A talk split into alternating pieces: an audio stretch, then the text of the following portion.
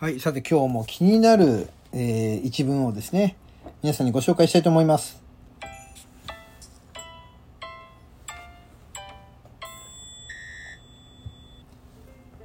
はい、皆さんこんにちは。ポジティブラジオテトラポットの上から、この番組は日本のクリエイターたちに夢と希望、愛と勇気を与えるため、日々奮闘しているウェブディレクターが本能のままにお届けしている番組です。どうも、ハップでございます。えーと、もう皆さんあれかな？ゴールデンウィークスタート？始まりました？ゴールデンウィークスタートしたかな？えーと、7月の29日からですかね、長い方で、1、2、3、4、5、6、7、約1週間のお休みがあるわけですね。はい。いいじゃないですか。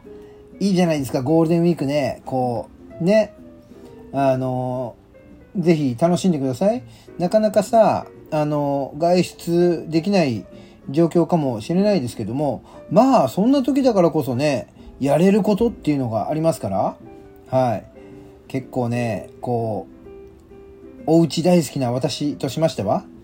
出かけちゃいけませんよと言われても、楽しむ方法はいくらでもあるんです。そうなんです。なので、楽しんでゴールデンウィーク過ごしたいな、なんて思っておりますが、はい。えーまあ、そんな中でですね、今日は素敵な一文をね、発見したので、ちょっとね、ご紹介したいなというふうに思います。えーかけがえのない今日というタイトルでですね、えーショートショート短編をちょっと発見しまして、でなかなかいいなというふうに思ったので、はい、お伝えをしたいと思います。かけがえのない今日。婚姻矢のごとしということわざがありますが、年を取るほど時間が過ぎるのが早いというのは、大人であれば誰しも一度は感じたことがあるでしょう。主観的に記憶される年月の長さは、年少者には長く、年長者には短く感じられるという現象は、ジャネーの法則と呼ばれ、心理学的に説明されています。えー例えば50歳の人の1年の長さは人生の50分の1ですが5歳の子供にとっては5分の1に相当します。つまり生きてきた年数によって1年の相対的な長さがどんどん短くなって歳月の経過が早く感じられるわけです。また日々の生活に新鮮味が少なくなることやマンネリ化によって時間の経過を早く感じるようになるのかもしれません。では私たちは一体普段どれほど目の前の出来事に意識を向け対応しているのでしょうか。時の刻みは命の刻みと言われます二度と訪れない今日この一瞬一瞬を大切に充実させていきましょうということでね、えー目の前のことに力を尽くしましょうという、えーそういう、ね、コンセプトで書かれた一文でございますね。はい。あの、以前にもですね、私収録でね、あの、年を重ねるごとに年々時間の経過が早くなるねっていう、そんなお話をさせていただきましたが、えーこれはあれなんですね、ジャネーの法則というんですね。はい。私はこのジャネーの法則という、そのものを知りませんで、はい、知らなかったですね。なので今日この一文を読んでまた一つ、えー勉強になったみたいなね、そんな感じでございます。うん。あれですね、やっぱりいくつになっても自分がさ、あのー何？記憶していた物事、これに対してこういった方程式だったりね、こういった法則として、ちゃんと、えー名詞、固有名詞があるなんていうものはね、あの、いくつになっても発見でございますね。うん。今日は新しい発見ができてとても嬉しいなというふうに思っています。そして、これタイトルがいいじゃないですか。かけがえのない今日。そして、目の前のことに力を尽くしま、えー力を尽くしましょうということでね、えーまとめてあります。この文章ですね。時の刻みは命の刻み。うん。そうですね。一瞬一瞬を大切にっていうふうにありますね。うん、これめちゃくちゃいいね。うん。そうなんですよ。我々ね、こう毎日普通に生活していますが、この生活の中で、あの、みんなね、気にしてはいないとは思いますけれども、えー一日一日、こう、死に向かって進んでいるわけなんですね。まあ人間死んだらどうなるかみたいなそんなことは答えがないのでなかなかあのー、まあここで言うのもあれですが私たまにねそういうことをねいろいろ感じたりというかね思い思ったり考えたりもしますが考えたりはしないのかなんかふとね思ったりするんですよでもねうん。そうなってくると今私がやっているこの自分の仕事私は web ディレクターという形で仕事をしていますが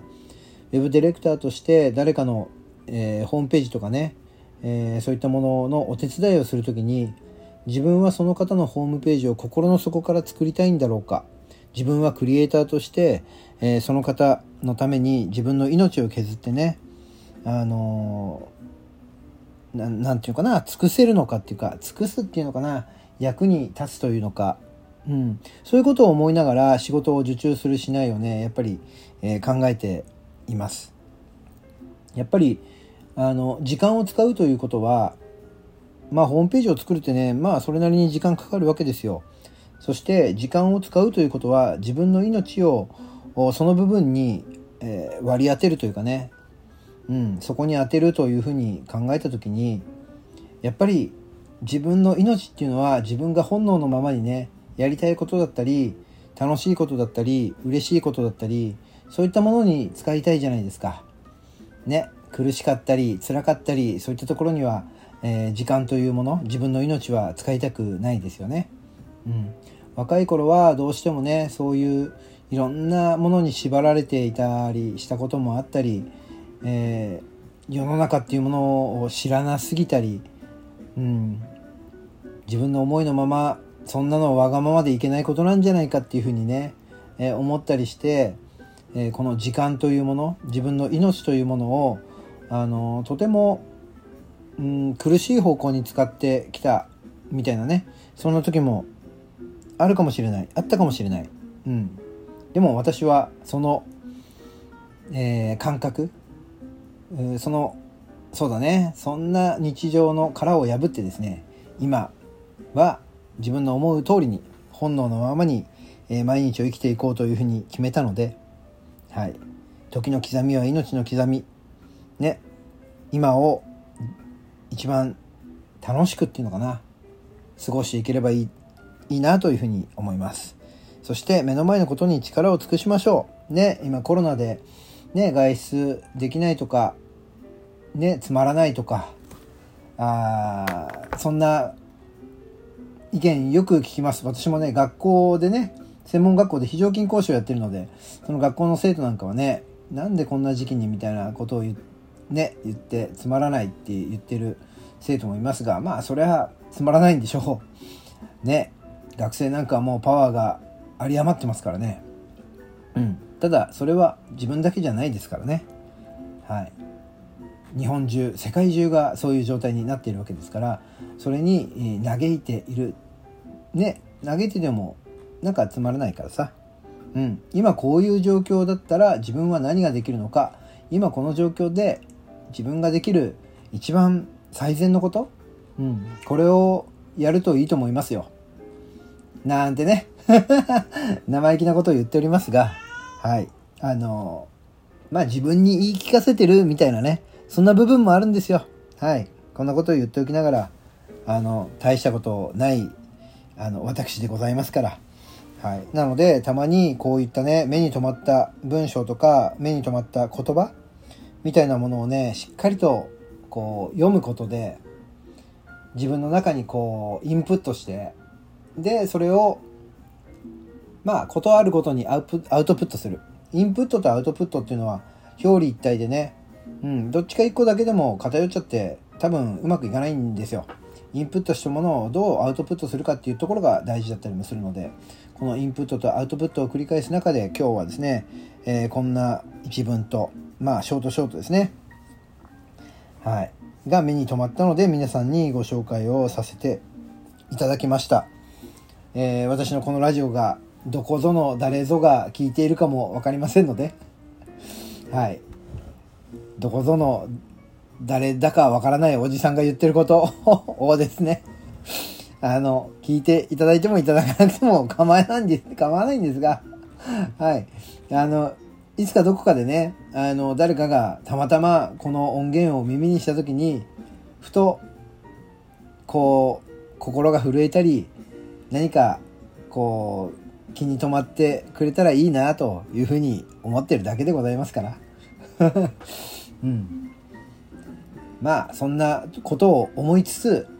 えー、昨日赴くままに収録し、配信ができる、この今日ですね、えー、かけがえのない日として、えー、喜んで過ごしていきたいなというふうに思います。この後は、えー、またちょっとしたらですね、えー、会議が始まりますので、その会議の前までに、ちょっとね、いくつかのタスクを終わらせて、その会議、楽しい会議になるようにですね、準備をしたいな、なんていうふうに思っておりますというところで。今日もこんなもんでいいかな？ね。というところでね、えー、この、えー、ラジオを聞いていただきました皆様のご意見、ご希望、またご要望とかですね、あとご質問などございましたら、ぜひともお便りでですね、えー、送っていただけると嬉しいですというところで、今日はこの辺でさよならしようと思います。では、また明日。